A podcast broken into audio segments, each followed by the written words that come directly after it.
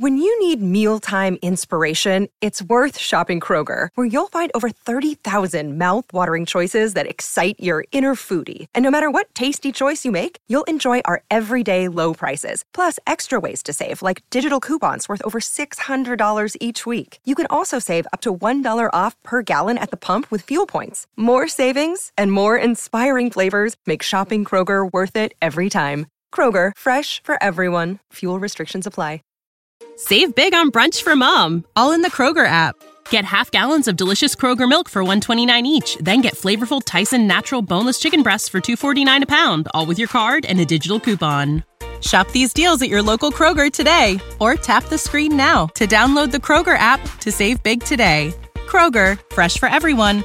Prices and product availability subject to change. Restrictions apply. See site for details.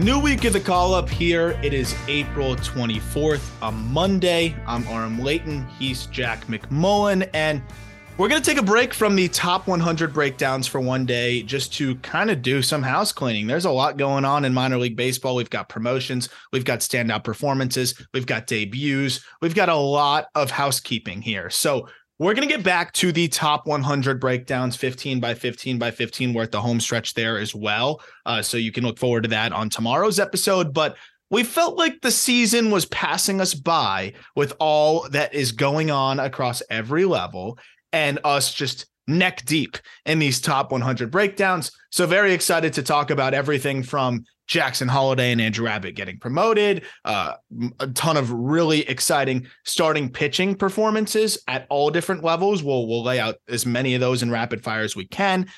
Heat sheet of hitters, and then a couple big league debuts, and also just recent strong big league performances from prospects. Jack, we got a lot.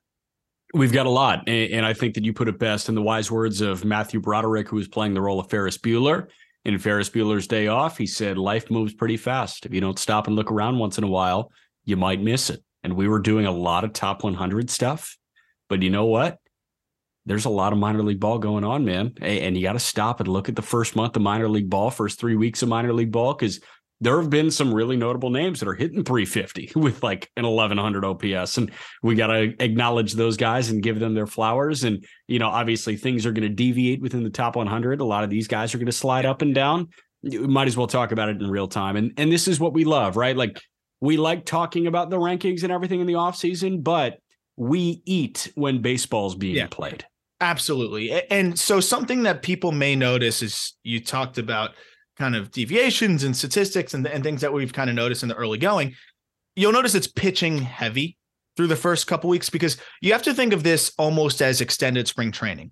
And by that I mean when when we are looking at spring training, it's easier to have major takeaways from pitching prospects and the only major takeaways you're going to have from hitting prospects is maybe new max exit velocities, general batted ball data. Zach Neto, for example, uh, we were able to catch on that he was putting up more 105s and, and 106s and 107s in a short spring training stint than he did almost all of last year. So that's an example. But for the most part, in the early going here, we don't want to take any crazy small sample size, you know, takeaways on the offensive side because a good series against a bad staff can really inflate that. Oh, also, it's just it's really hard. With pitching, we have data, we have, you know, pitch shapes, we have velocity, and if there's a tangible change there, that's worth speaking to. And that's why we're going to talk a little bit more about pitching until probably the second week of May.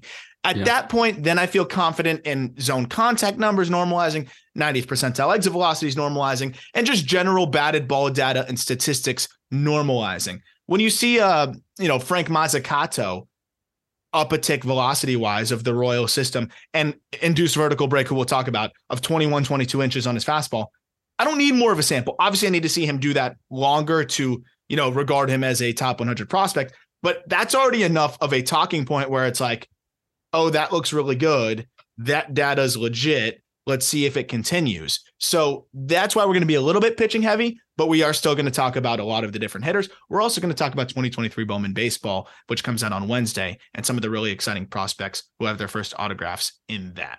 Yes, we are Josue De Paula, right? Um, mm-hmm. No, but I mean, I, I I do like giving flowers to the guys that have started really hot at the plate because you mentioned it, it leans pitching as it as an extended spring. Like hitting always catches up. That that's what you hear in pretty much every league. Pitching reigns supreme, hitting catches up. So the guys that buck that trend at the plate, I think are really impressive. So we'll talk about those impressive guys. Th- there is one big league situation that's bleeding down to the minor leagues. So we will talk about a cold start at the plate, but that's a, a total exception. Absolutely. So you want to start with the uh the pitchers? Some of the yeah, let's start with the pitchers. So I, I, there's a few guys that I kind of gave you the uh the the topics of. I'm like, you need to watch these guys because I was floored. And I want to start. I mentioned Mozzicato. We'll get to him. I actually want to start with Royber Salinas. Royber, because I, the story is interesting. The the pitching stuff stuff is insane. Um, and Salinas is somebody that I think is going to rise very, very quickly. Oakland A's prospect acquired in the I always confuse the packages of Matt Olson and Sean Murphy. This would have been in the Matt Olson, no, Sean Murphy deal. Sean Murphy deal, correct. So he was part of the deal that included Esteury Ruiz, Kyle Muller, himself, and Freddie Tarnok, which we were talking about it. Uh, that was a return that a lot of people were hard on. I think even us a little bit. I think we were honestly some of the nicer on it. And the more time I've had to digest, it, it, it really looks like a pretty decent deal. If Tarnok did not go down this year, that's a guy that probably would have been in their big league rotation. Looks like a number four, number five type, at least, uh, at the very least, a very solid swingman bullpen arm. But there's a legitimate chance that Roy Salinas, aside from Esteury Ruiz, because it's easier to accumulate WAR as a speedy center fielder, Roy Salinas could be one of the most, if not the most valuable piece in this deal. Um, that is something that I think people were overlooking when we saw the package. I think that the Oakland A's, who tend to do pretty well on these kinds of moves, every once in a while they whiff, like every team. I think they identified Salinas as a fringe top 100 guy when they got him in the package. And just because he isn't a top 100 guy yet doesn't mean that it's a bad return. I think we got to give Oakland credit here. They identified somebody that, you know, they knew they were probably going to get a little bit blow, of blowback on because he doesn't appear on any lists. They don't give a shit about lists. They saw Salinas here, a guy with a plus plus fastball, a nasty breaking ball, and who's just 22 years old. And all of a sudden, it looks like Salinas could be the best pitching prospect in their system, not named Mason Miller. Well, and the jump that Salinas made, you know, the early goings, he's only thrown 13 and a third across four starts, is in the command department, right? He's punched out 24 and 13 and a third. This dude's walked two guys in 13 yeah. and a third, like 49 ABs against him, two free passes issued. So, I mean, yes, you look at the ERA, the ERA is good at 270. He has a lot of homer and four runs, whatever. I'm looking at opponents hitting a buck 84 against him, which is on par with what they did last year. But I'm looking at the whip numbers too 109 innings a year ago, 73 hits allowed, but 63 walks issued. Yeah. So then you take that, and through your first four starts, you go 13 and a third and you walk two. That's really impressive.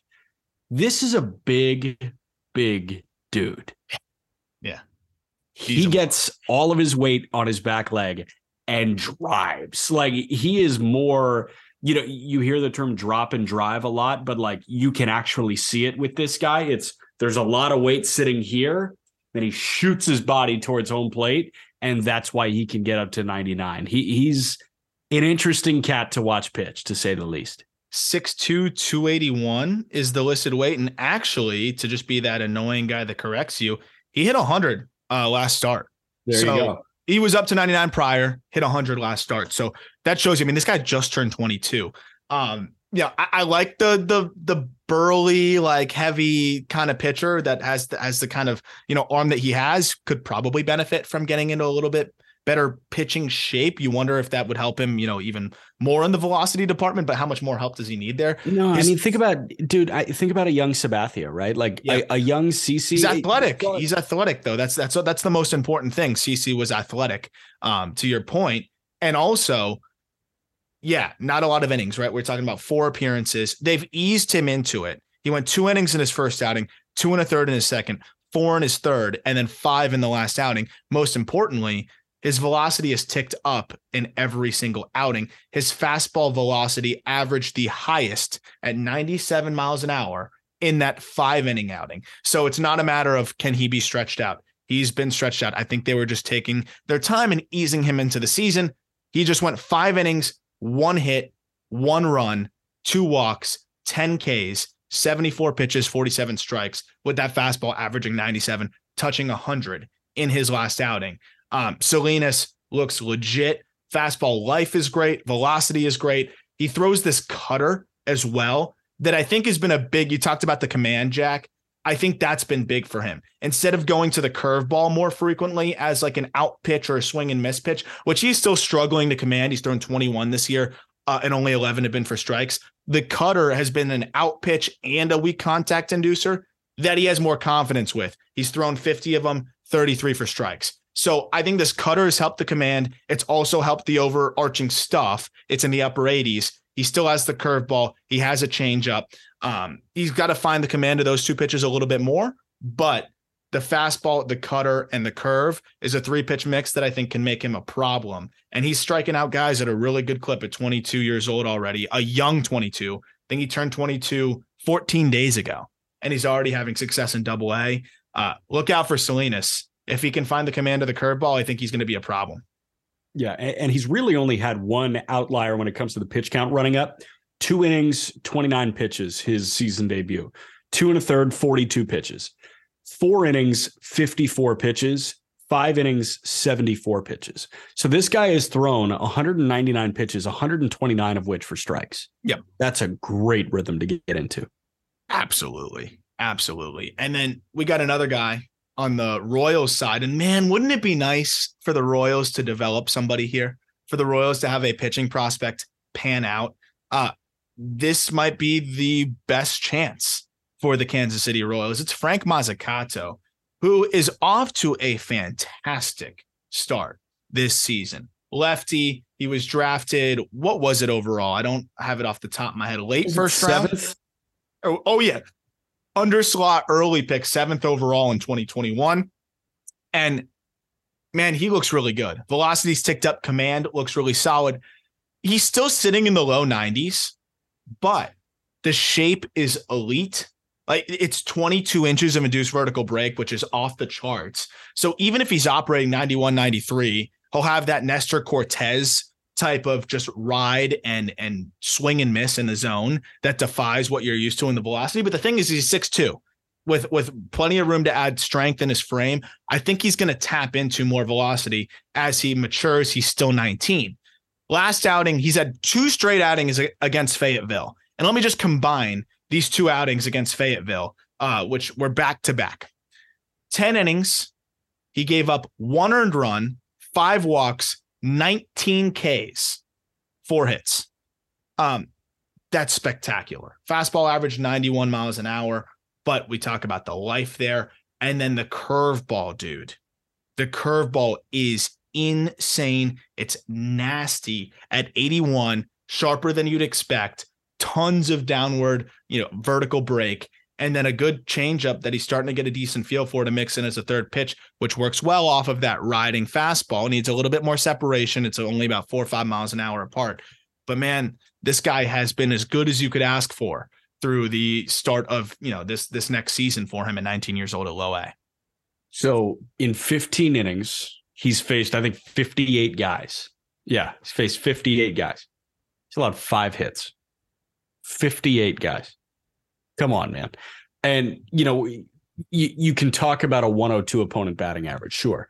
But when you say lefty, high spin fastball plays up beautifully in the zone, great vertical drop curve off of that, tons of outs in the air.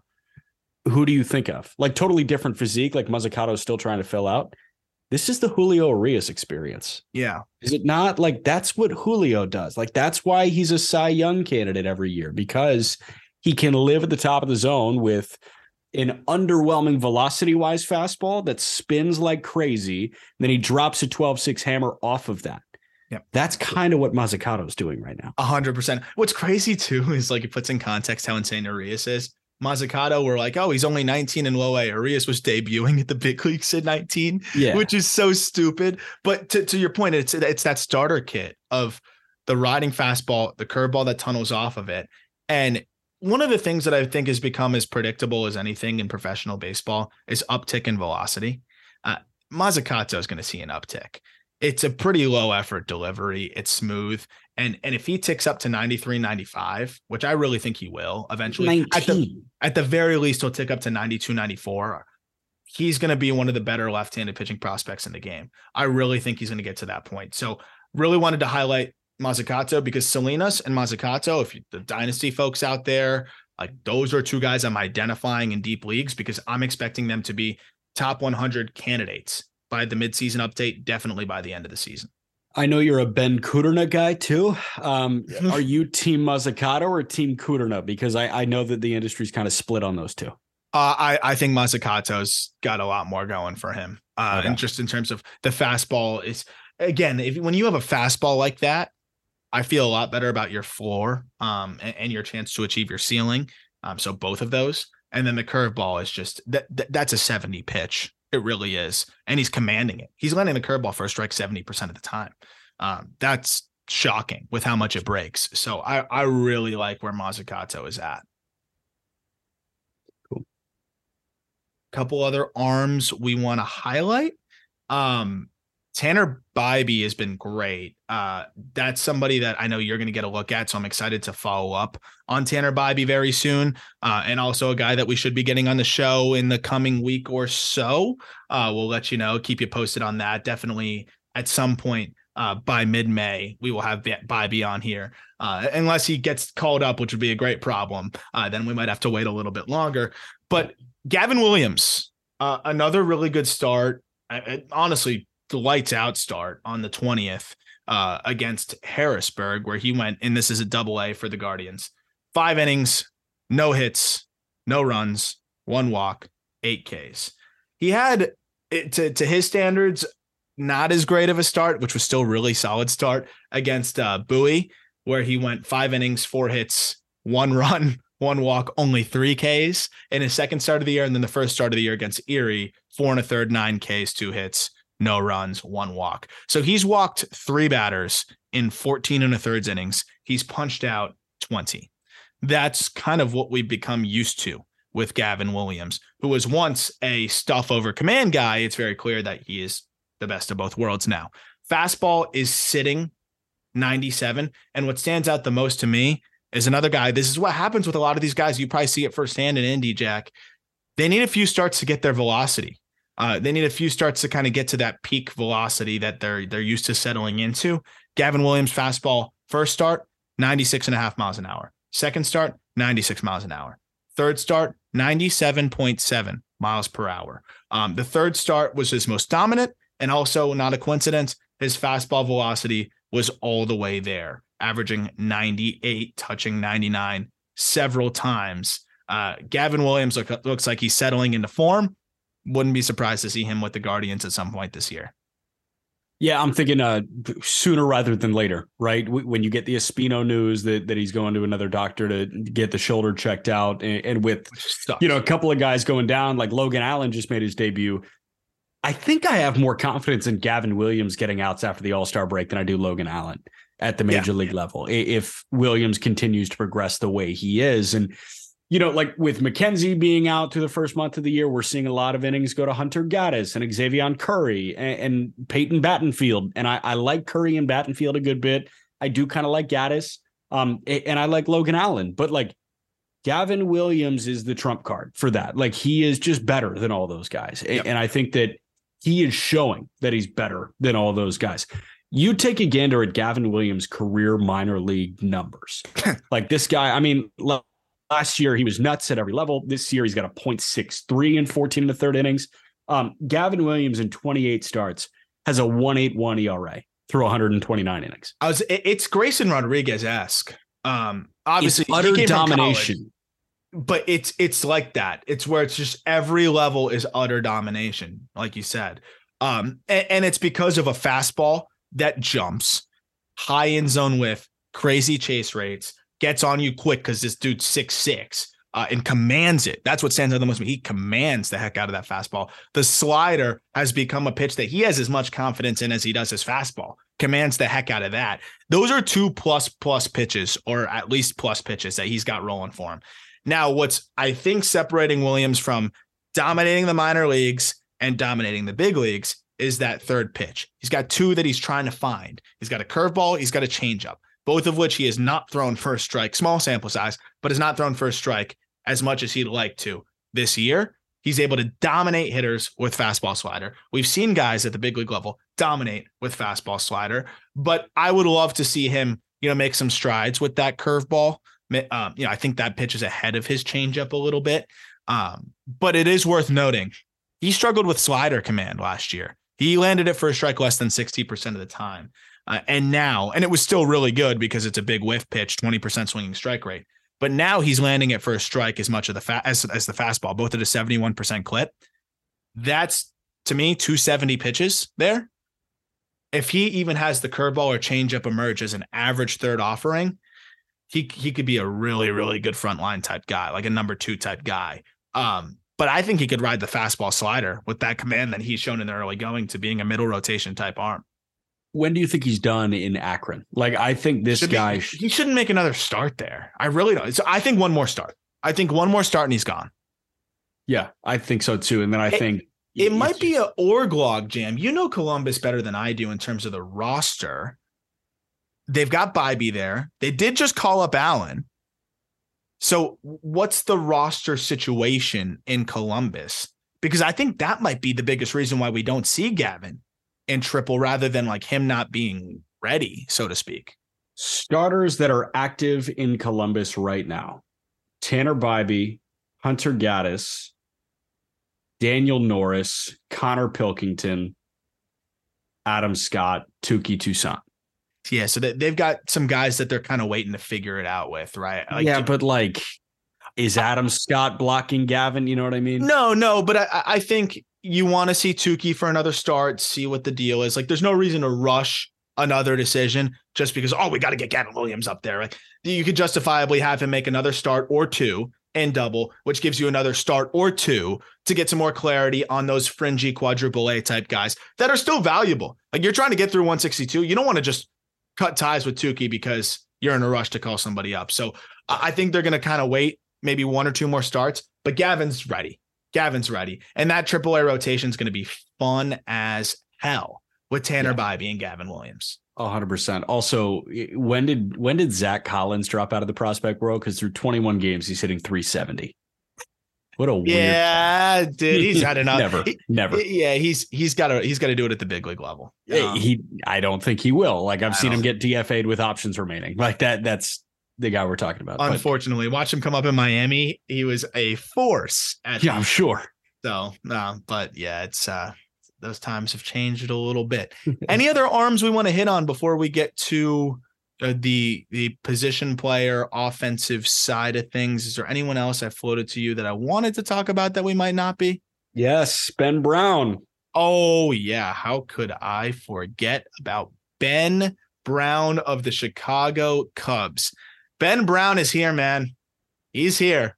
And uh, I, I think he's going to assert himself. Cade Horton's going to have a strong case because Cade Horton looks good too, their first rounder last year. Ben Brown might be the best pitching prospect in this system. Uh, that simple. His stuff is off the charts.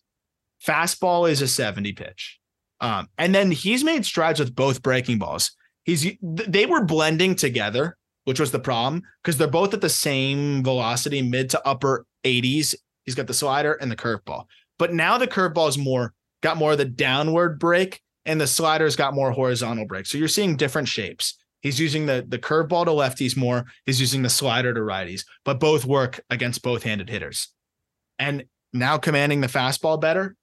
Ben Brown looks ready to, you know, kind of fly through the minors and potentially help the Chicago Cubs team this year.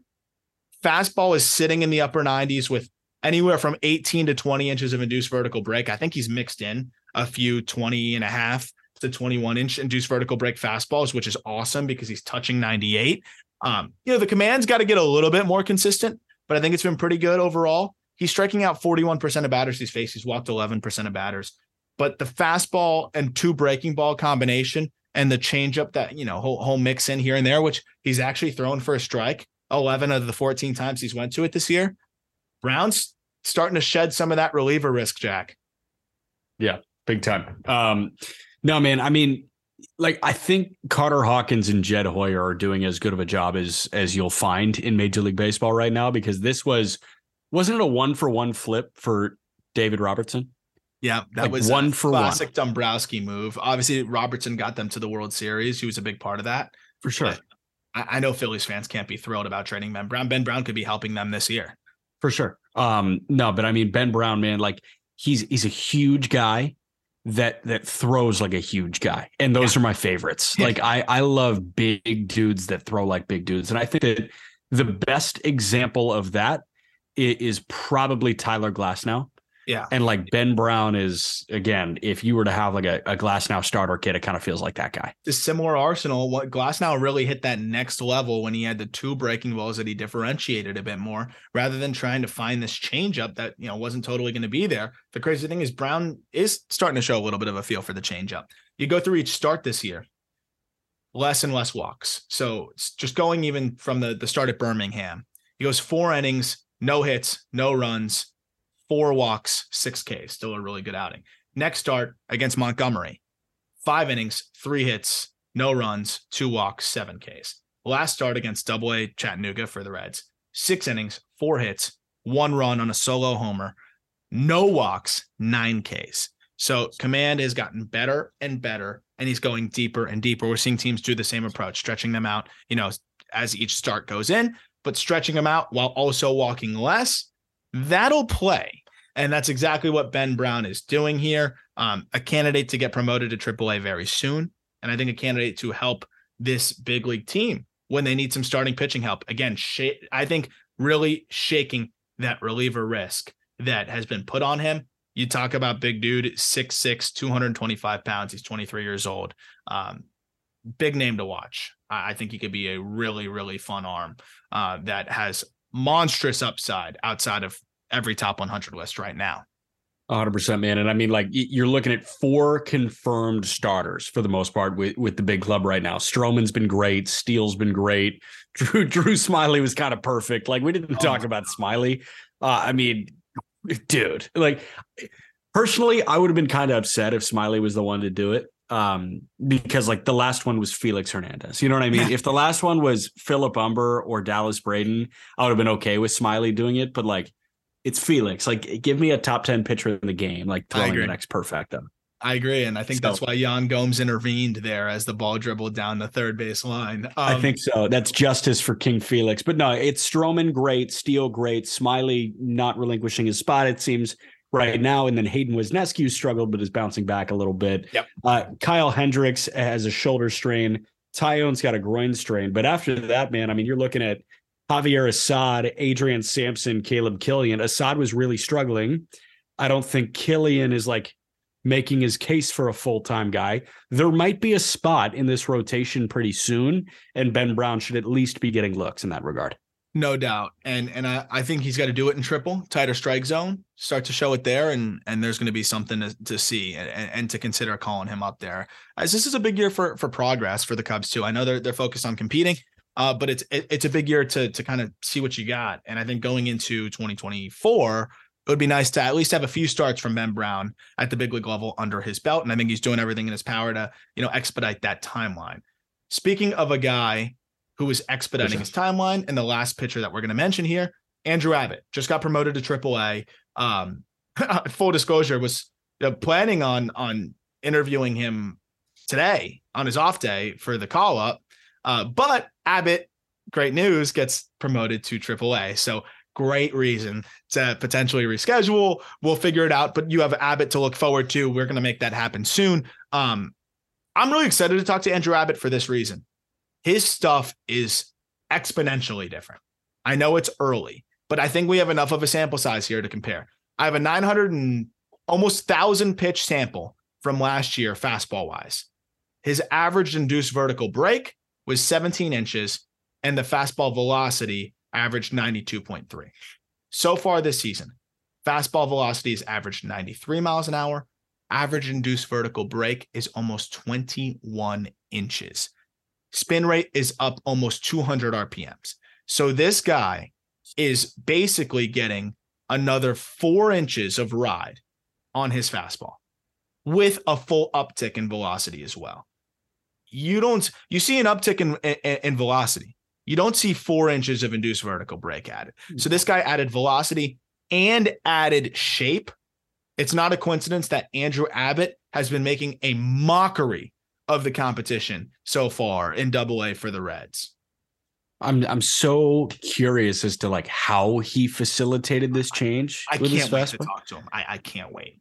Yeah, because like I I want to ask how and, and like a lot of pitchers have made changes in their careers. You know what I mean? Like a lot of pitchers have, have tweaked their arsenal, all that stuff. But when it comes to fastball shape, I thought that was just kind of something that like you live with. You, yeah, you exist, it's just you're right? kind of you're kind of born with it. yeah, like I I want to know. It's it's hard to change. I want to know how the change was this drastic mm-hmm. in one off season. Mm-hmm. And then so, how about this? He had, adds two inches of horizontal break on his slider. Now it's really more of that true sweeper, up to 18 inches of horizontal movement, averaging around 16 inches of horizontal break there. Um, and then also the changeup has been money. Landing the slider first strike 71% of the time, landing the fastball first strike 72% of the time. The command has been unbelievable as well. This is the best K to BB rate I've seen through the first three starts of a season. 64% strikeout rate, 5% walk rate. That's 61% K minus BB rate. That's beyond off the charts. That's comical. That's a joke. I can't wait to talk to this guy. Congratulations to him on his promotion to AAA. This dude might be the best pitching prospect. He is the best pitching prospect in the red system now. Um, yeah, he's better right? than Chase Petty now. I love Chase Petty. He's better than Chase Petty. He's better than Chase Petty, and I mean Williamson certainly hasn't helped. Connor Phillips, I love Connor Phillips. He's better than Connor Phillips. Yeah, Red it's crazy system. what a couple starts can do. But but again, this is this is the benefit is of having data. Yeah, this is I I would not make this kind of. He was right there already. I would not make this kind of you know bold assumption off of three statistical starts in terms of like, oh, he struck out a lot of guys in three starts. The shape is so vastly different. You watch these starts, hitters look absolutely lost up there. And there's a reason why the Reds are promoting him to AAA. This guy found something. Yeah. 100% man. Like I hope I see him in Louisville. I'm not sure if I'll see him in Louisville cuz They need Luis rotation Cessa, help. He Luis might is still in the rotation. I know. He might be up there sooner rather than later. Let's talk hitters real quick. You got the heat sheet together. Who you want to hit on first? Yeah, let's start with uh I we can start with Ronny Mauricio if you want. So Mauricio, like we already talked about in the top 100, he was number 100. 21 games entering uh Monday's off day. He's hitting 350, 14 extra bases or extra base hits, 16 driven in, a 1083 OPS. Uh, he's second in minor league baseball in total bases only behind Jo Adell of the Salt Lake hmm. Bees. Um, so Jo Adell, Ronny Mauricio, deep cuts, but like this Mauricio thing isn't going away, man. It's kind of crazy. He's hitting the ball, man, really hard, really, yeah. really hard. The number one thing I'm looking at is swing rate. it's high. Um, it's not as high. So it, that is the good news. He's swinging at about a 48% clip this year. Last year was at about a 55% clip. Yeah. I want him to swing less and less. He is not missing fastballs. He's got almost a 97% zone contact against fastballs. So holy smokes, pummeling them. That's why he's also swinging a lot because he's making a lot of contact. So he's got a lot of confidence there. If he can just keep the swing rate down, which we keep talking about, he could be in really good shape. The chase rate is down a few percent. It's worth noting. He's hitting the living crap out of the ball and he's making as much contact as ever. I don't think he's going to hit 350 all year, but this guy is is definitely showing that he is a little different than the Ronny Mauricio that had frustrated us over the last couple years. And look, he's not slowing down really. You mentioned Yeah, three so hits, I- three hits on Saturday, another hit on on Sunday. Yeah. Um, and, and he's hitting the crap out of the ball. He's hitting it hard. So I I appreciated a note that our managing editor at justbaseball.com, Ryan Finkelstein, put out because he's starting to play positions other than shortstop. And he said it was a great point. And I don't know if it was like, you know, Fink's point originally or if it was somebody else's. Um, but he said, you know, we knew the moment that Ronny Mauricio factored in the Mets' future plans was when he would start to move around from shortstop. When he was only playing shortstop, that's when you view him as trade chip because Francisco Lindor is there for the next decade. But when he starts to move around, when he starts to play the outfield, when he starts to play third, that's when you know that they're maybe looking for spots to get him in the lineup. They're starting to do that now with him in Syracuse, which is really cool. He played almost exclusively third base in in the Dominican Winter League, and then you look at at what where he's played almost exclusively shortstop to your point in his entire professional career. Last three games, second base. Yeah. So obviously they have Jeff McNeil, but they move McNeil around. I think they just want to see, hey, can we play Mauricio in a few different spots? Uh, if if he's able to do that, that's just good to know. I still don't know how he fits in. I won't be. Well, we'd have to do a whole segment figuring out the Mets roster construction situation. But it is Right. a good point that if he's playing second base after showing the strides he's made it short, uh, this is obviously them trying to see if there's other ways that the puzzle piece can fit if needed. Now you know, God forbid, if McNeil or Lindor gets hurt, you got someone that can play either, and also you have a guy that if you bring him up down the stretch for the the, the postseason or you know just to help bolster the bench, you know that you can put him in multiple spots too. So yeah, it is good news on the Ronny Mauricio front, and again, he's just 22. Yeah, for sure. Uh, You know, also curious how the Mets deal with his teammate in Syracuse right now, Mark Vientos, and like Vientos, I, everybody knows, you know, like he's he's a big league ready bat. 19 games so far, the guy's hitting 370 with six homers. He's got an 1163 OPS. It's just a waiting game for Vientos at this point. Unfortunately, his spot is not at first with Pete Alonso. It's not at third with Baty, and I mean the the Baty Escobar platoon right now. Uh, but Mark Vientos is, is a major league baseball player, and like, I think he should probably be a major leaguer on another team. I think this is one of the number one trade bait guys. You know, Mauricio passes him with his defensive ability now. Um, I think they're they're pretty similar bat wise. I, I like Vientos's ability to get into his game power with the way he lifts the ball. But you know, he's going to swing and miss. He's going to strike out like that. You know that. But he's a guy that's going to hit a lot and deserves an opportunity elsewhere. Uh, he's going to hit all, for a lot of power. So I want to see him playing every day. What's interesting is he's still getting a lot of reps at third. And I think between first and third, there's a lot of teams out there that that would happily take Vientos in a package for a reliever or somebody else that, you know, as, as the Mets go to look to make trades at the deadline, they don't need to trade Baty. They don't need to trade Alvarez. How they don't need to trade Mauricio. I think they could trade Vientos and a few other pieces and go get somebody. But Vientos simply is playing his way out of Syracuse, which is great. And I hope he keeps doing this. And I hope he kind of forces the Mets hand to either promote him, which there isn't really a spot, hmm. or trade him um, which I could see them doing as they, you know, could probably use some bullpen help down the line. I could see a Vientos for a pretty good reliever happening pretty pretty early into the the deadline uh you know trade talk time um and and that's a good trade chip and i hope for mark's sake i think he'd be happy to get moved because at this point he has nothing left to prove in, in AAA. For sure. I, and I like the way you worded that, getting his way out of Syracuse, like one way or another, he's getting out of Syracuse, New York. Um, and we know that's a place that, you know, it's not the worst thing in the world to get moved out of Syracuse. Yeah, York. that sounds good. I, I'm sure he's had enough of Syracuse. I will say one note too. Already two home runs, 111 miles an hour this year Mhm. from Vientos. It's it's plus plus power. Yes, big time. Um, this guy has like no prospect intrigue, but I know he's one of your favorites. Trey Cabbage in the Angels system. Cabbage was a Minnesota Twins farmhand for a minute. For a minute, I, I met Cabbage when he was in High A in 2021. He was hitting the crap out of the ball to open 22. And then he broke his wrist, right?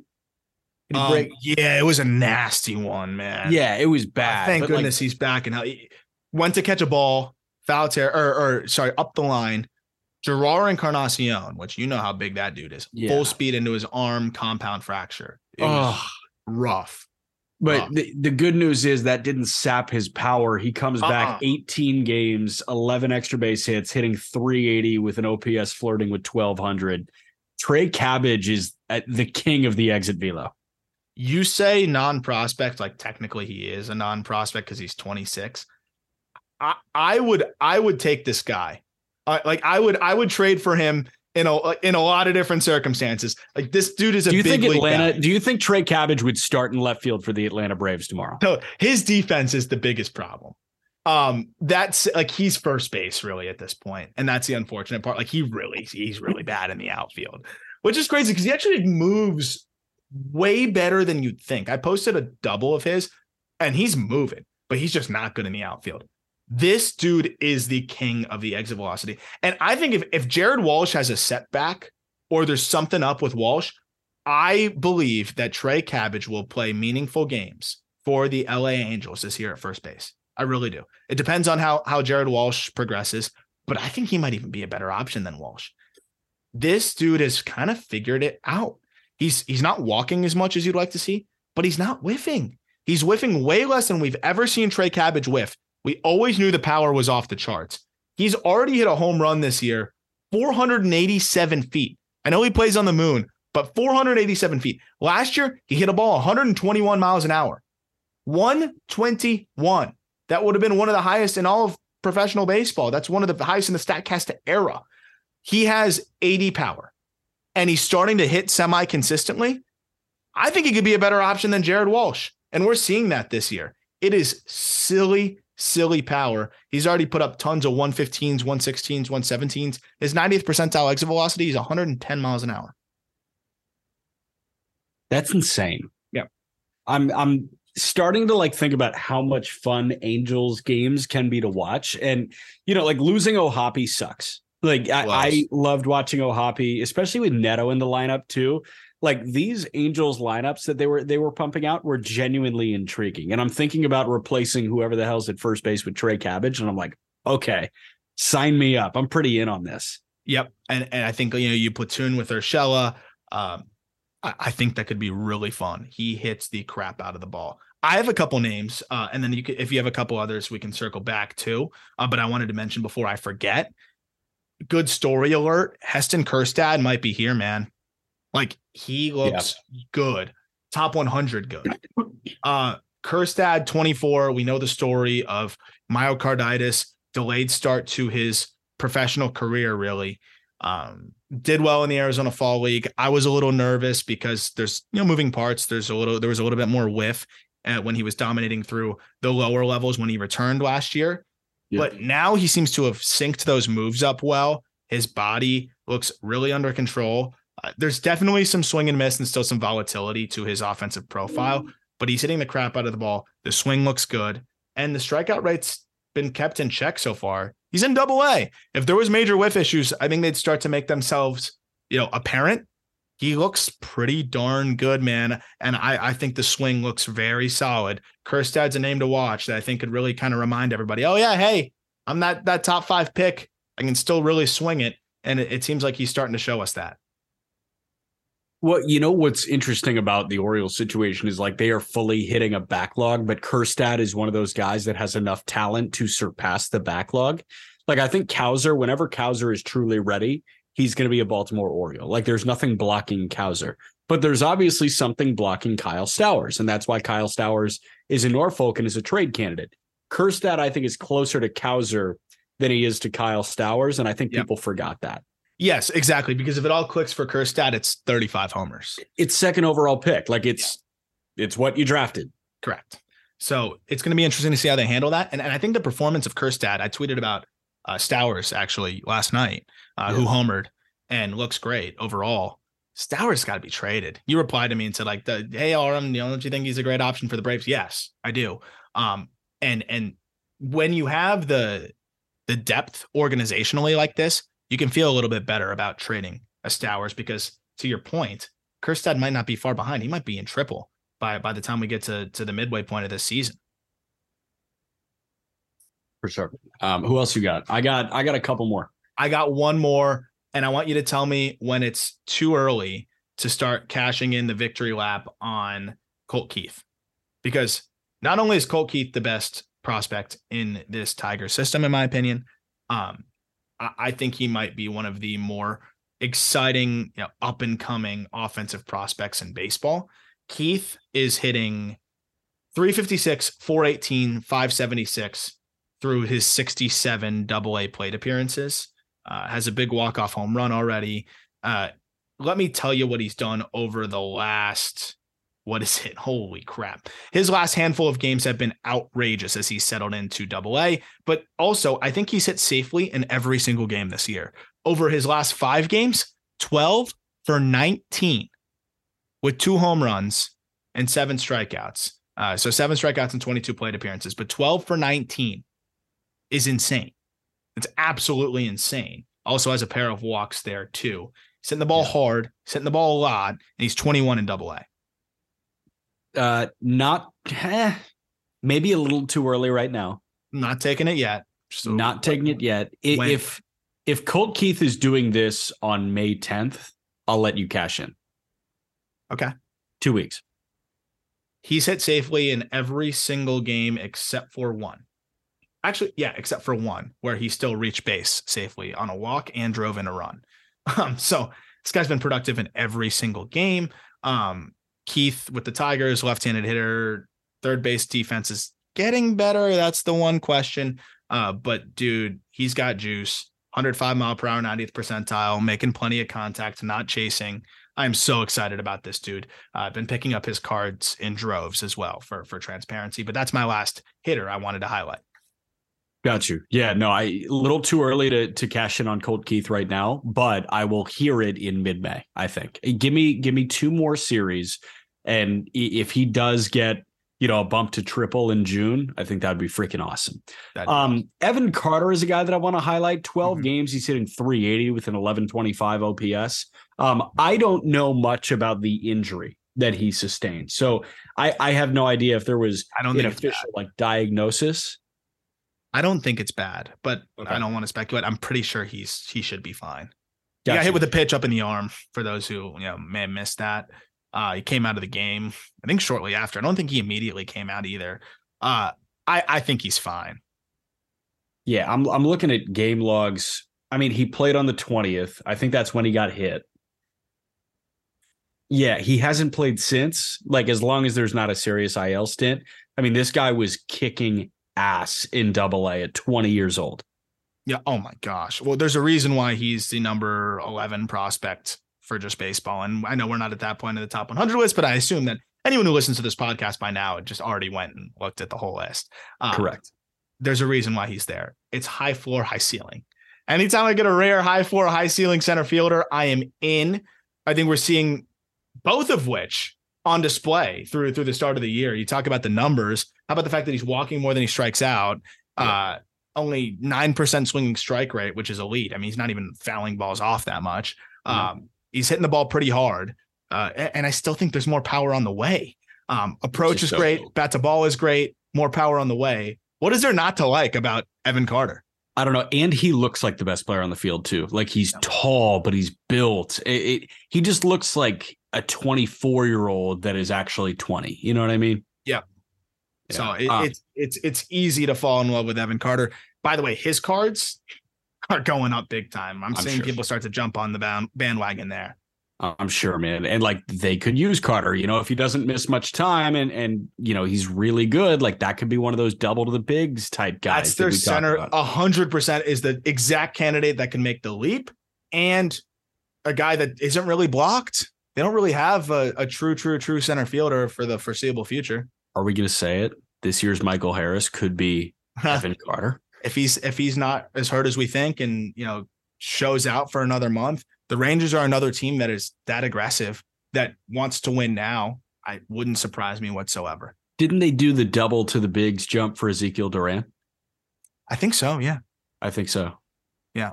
And this is All a right. much more talented player than Ezekiel, uh, who I love. I love Duran. I still think he's a good player. He's actually after a pretty good start this year, but definitely a better option. Anyone yeah. else? Yes. Um, one more, and then well, so one guy on his own, and then two others combined. I'll save that discussion for the end. Jackson Holliday just got the bump to high A Aberdeen, 13 games in Delmarva at the low A level.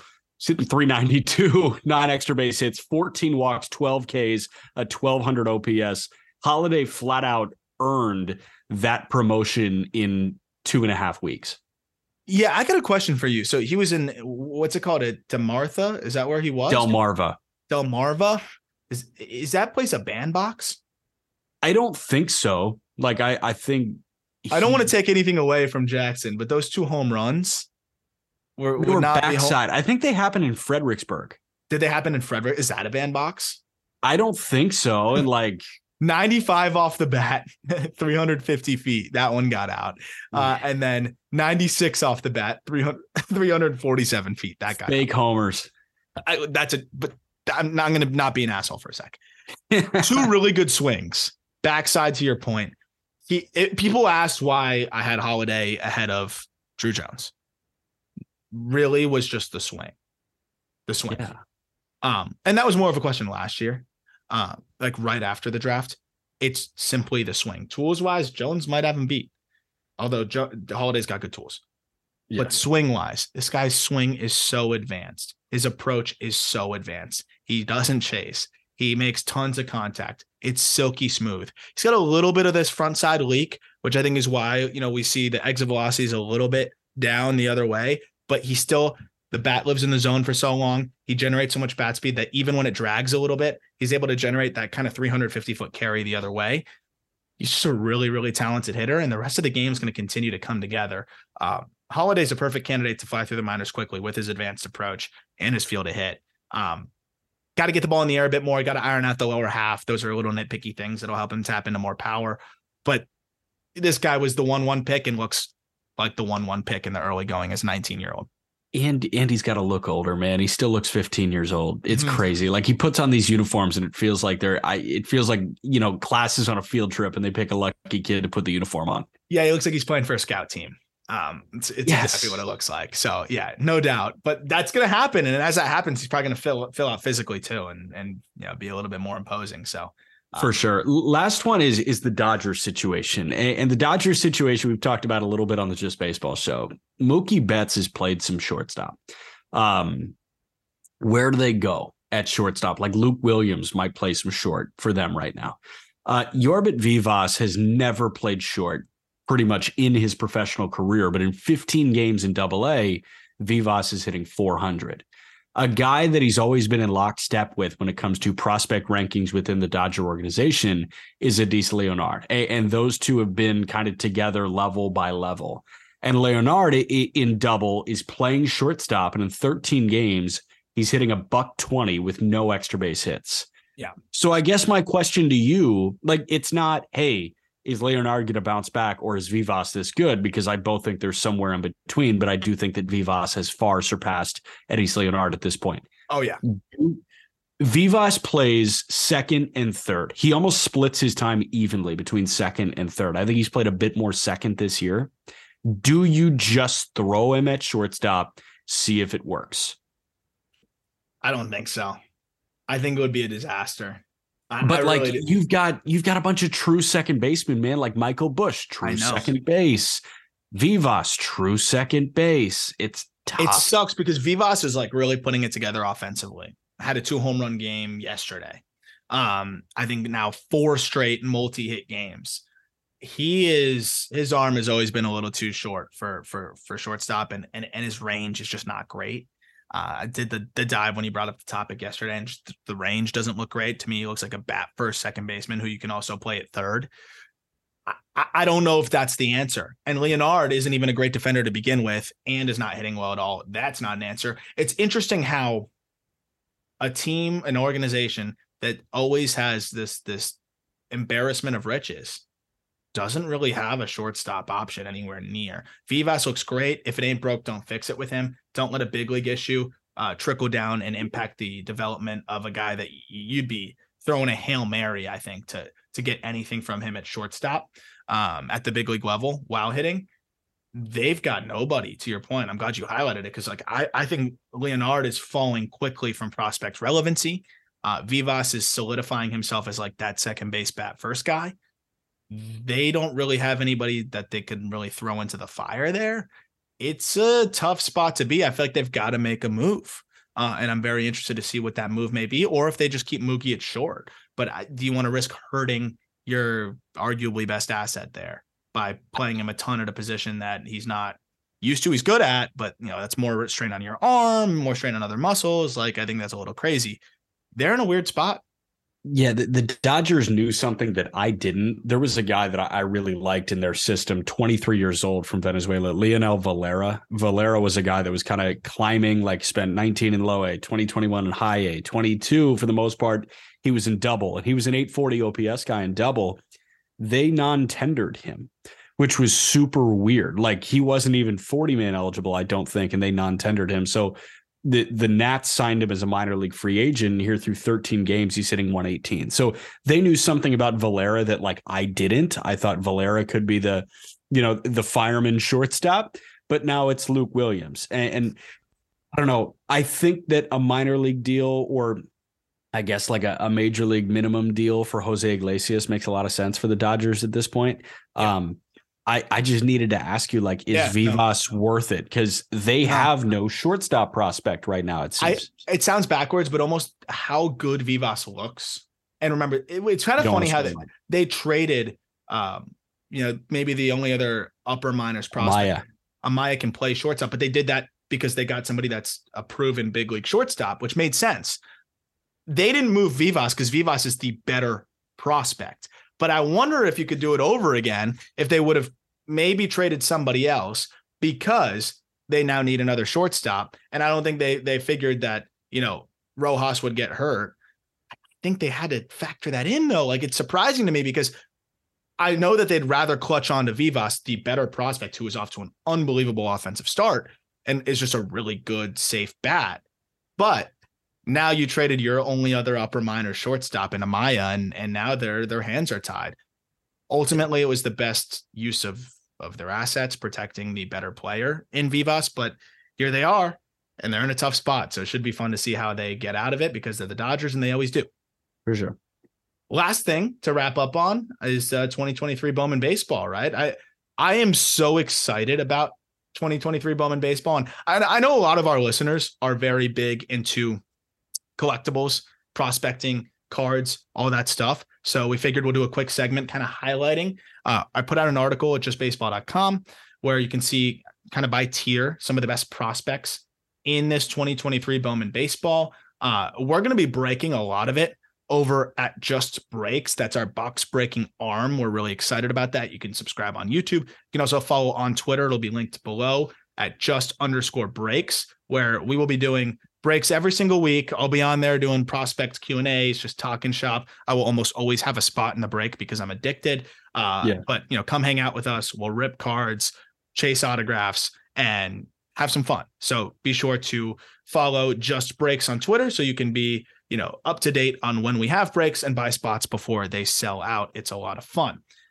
2023 Bowman baseball is going to be something that I spend a gross amount on. Um, just I just know I am because they've got some really exciting prospects, kind of ranging from all over. And, and, that's what I really like about it is you've got the Josue DePaula type uh, that you know is is that 17 year old Dodgers prospect that everyone might might get really excited about, which they should. He's a top 100 prospect on just baseball for good reason and a tier one guy in this article. But also you've got like a Matt Mervis who is also a tier one prospect in this article because I think he's going to be the starting first baseman for the Cubs in the next month or so. Yeah and could be a middle of the order masher. Just the fact that you have those two types of guys is really fun.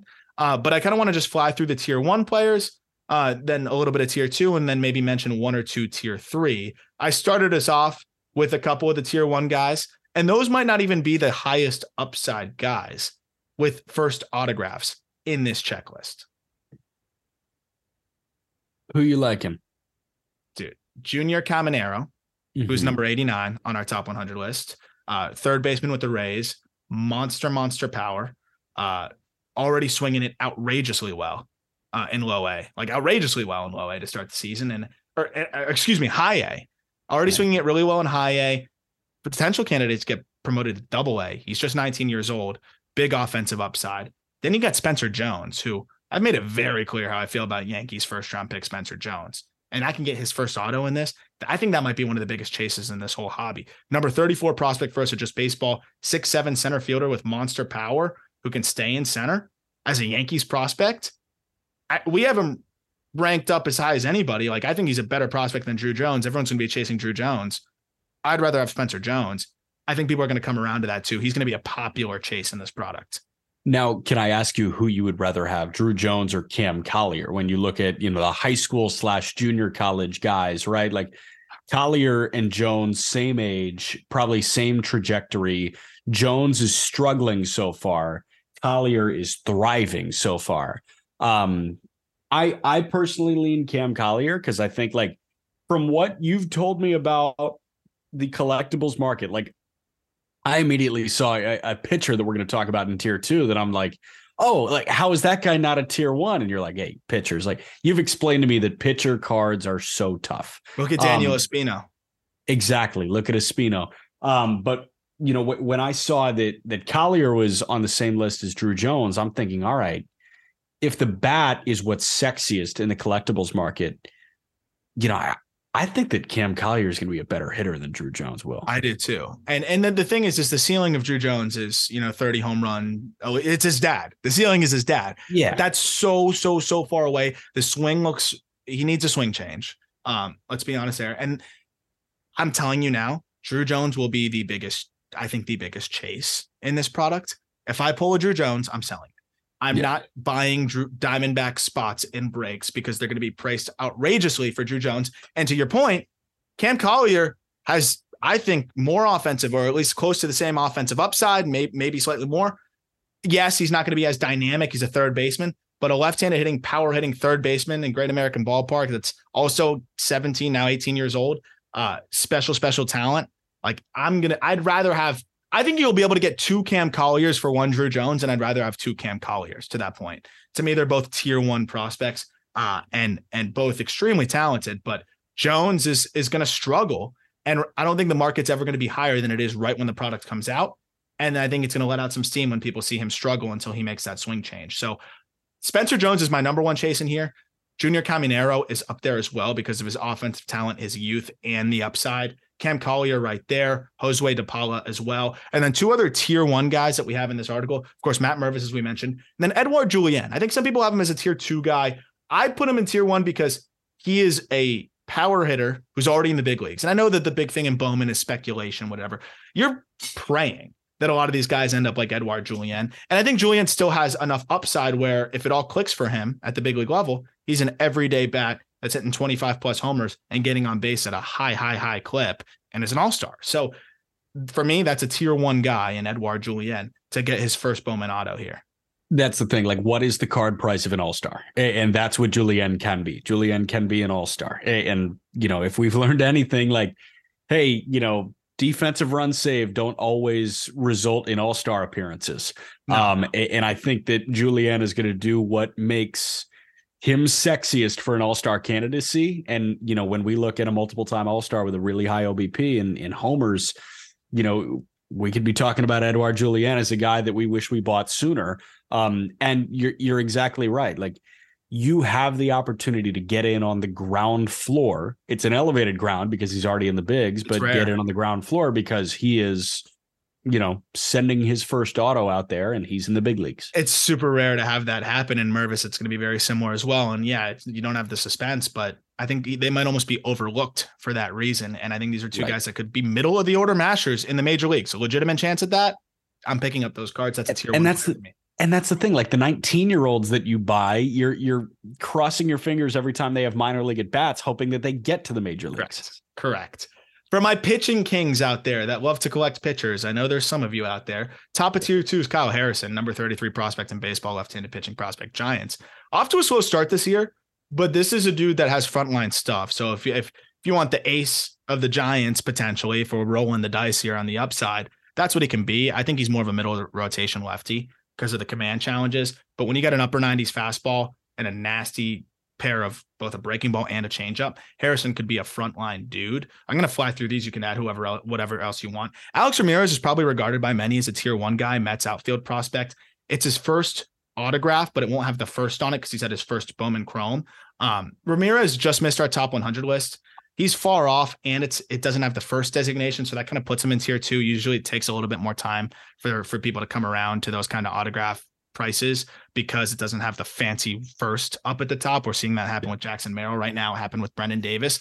Ramirez could be really good, but to me, he's still kind of far off. And um, I don't think has as much upside as some of the guys like Josue DePaula that we mentioned in tier one. Justin Crawford, son of Carl Crawford, crazy speed, limited power. Uh, we'll see what what it all looks like, but obviously that's a pretty dynamic player that if I pull, I'm excited to hold on to and just see what what can happen. He's six three plus plus runner, very reminiscent of his father if he can tap into some power. The good old Jacob Berry, top six pick, number six pick, but I don't really want a first base slash DH bat first guy. That said, if he hits a lot, the way that the Marlins drafted him to hit, and many thought he would, that's still a solid card to collect. Roman Anthony, very intriguing guy, two and a half million dollar high school signee for the Red Sox. Big upside, but big risk. Same story with Carlos Jorge of the Reds. Big upside, bat first, second baseman. Some risk, maybe not as much risk, but putting up great numbers in low A as a 19 year old. And then a pitcher, Ben Brown. We talked about him already. That's a card I would not mind scooping up because you know it'll be cheap the three names that jump out to me in that in that grouping are the two pitchers, Harrison and Ben Brown, uh, and then Justin Crawford. I I like Justin Crawford a lot. Like, like, the video that I watched ahead of the draft, and you know, like immediately after the draft on Justin Crawford, I was like, there's a lot of Carl in Justin, and, and I think that if you could get in on Carl Crawford on the ground floor, like you would do it, right? Hindsight 2020, you're looking at a guy that stole, I want to say 40 or 50 bags at a given point in his career. And you know, that could be Crawford. Like he's not going to hit for much power, like you were saying, but, but he's 6'3, 175. Maybe add some muscle that there could be some pot. That's a dynamic player. I, I would like to have his cards. Yeah, man. I'm thinking about a great center fielder that's like near the top of the league in stolen bases if all goes according to plan. That that yep. could pump a few out. So I'm I'm in on that. And it looks yep. like he'll be on a team with a lot of vets that are, you know, on $300 million deals. Um, I, I kind of like the idea of a young Justin Crawford being a part of postseason baseball a la Jeremy Pena, where like the, the price skyrockets if he's good in the postseason. Yeah, I, I am totally with you. And then we got a few other names to fly through in tier three. Kumar Rocker. Uh, you know, of course, that's he's got the name value. If he throws well, people will be interested. Vaun Brown dominated younger guys uh, in terms of of the level of play uh, between low A and high A. But you hit 23 home runs and steal 44 bags. I'm I'm in. You, know, I'm, you got my attention in that Giants org. Xavier Isaac, Ray's first rounder, crazy, crazy offensive potential, but we haven't seen much, and he's a first baseman that's 6'3, 240. Uh, I love Ronny Simon. You know that. So Ronny Simon, if I if I pull his auto, I'm holding it just because yeah. Ronny Simon, dynamic, switch hitting shortstop, uh, second base type in the Rays org. Brock Jones, name value, big upside, huge risk. Manuel Beltre and Lazaro Montes, two Mariners IFA guys who are interesting with some upside as well. Uh, and then there's a few others to check out, but go look at the article, justbaseball.com. Um, and also be sure to you know, go check out Just Breaks on Twitter, just underscore breaks. Follow us there so you can keep up with all of our releases and chase some of these cards with us. Let us know if you pull any of these bad boys. Real quick question about Kumar Rocker. Do you think he will be overpriced because of the name recognition? Yes and no. Like, I think he'll still be cheap, but I think anything over 25 30 dollars for his autograph is overpriced gotcha. because he's uh, you're hoping a middle of the rotation starter big and really good so far. He does look good so far in high a. He does look good so far. He did strike out eight in his last outing. Uh, probably could have talked about him in the pitcher roundup as well. Uh, but that'll do it for this episode. We'll be back to the top 100 rundown in the next episode uh, and continue to fly through the rest of that list. And then keep you briefed on minor league baseball the rest of the year, as well as a couple player interviews to look forward to as we get through the top 100 and shift our focus towards just consistent season content. As always, thank you for listening. Look forward to talking prospects and top 100 prospects with you tomorrow.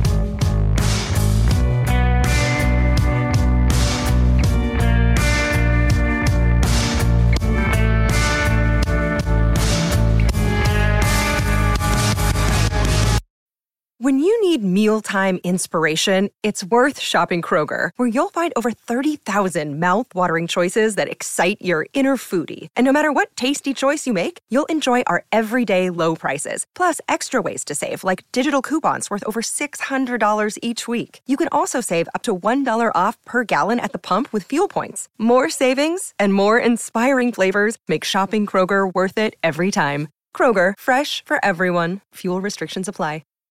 Save big on brunch for mom, all in the Kroger app. Get half gallons of delicious Kroger milk for 129 each, then get flavorful Tyson natural boneless chicken breasts for 249 a pound, all with your card and a digital coupon. Shop these deals at your local Kroger today or tap the screen now to download the Kroger app to save big today. Kroger, fresh for everyone. Prices and product availability subject to change. Restrictions apply. See site for details.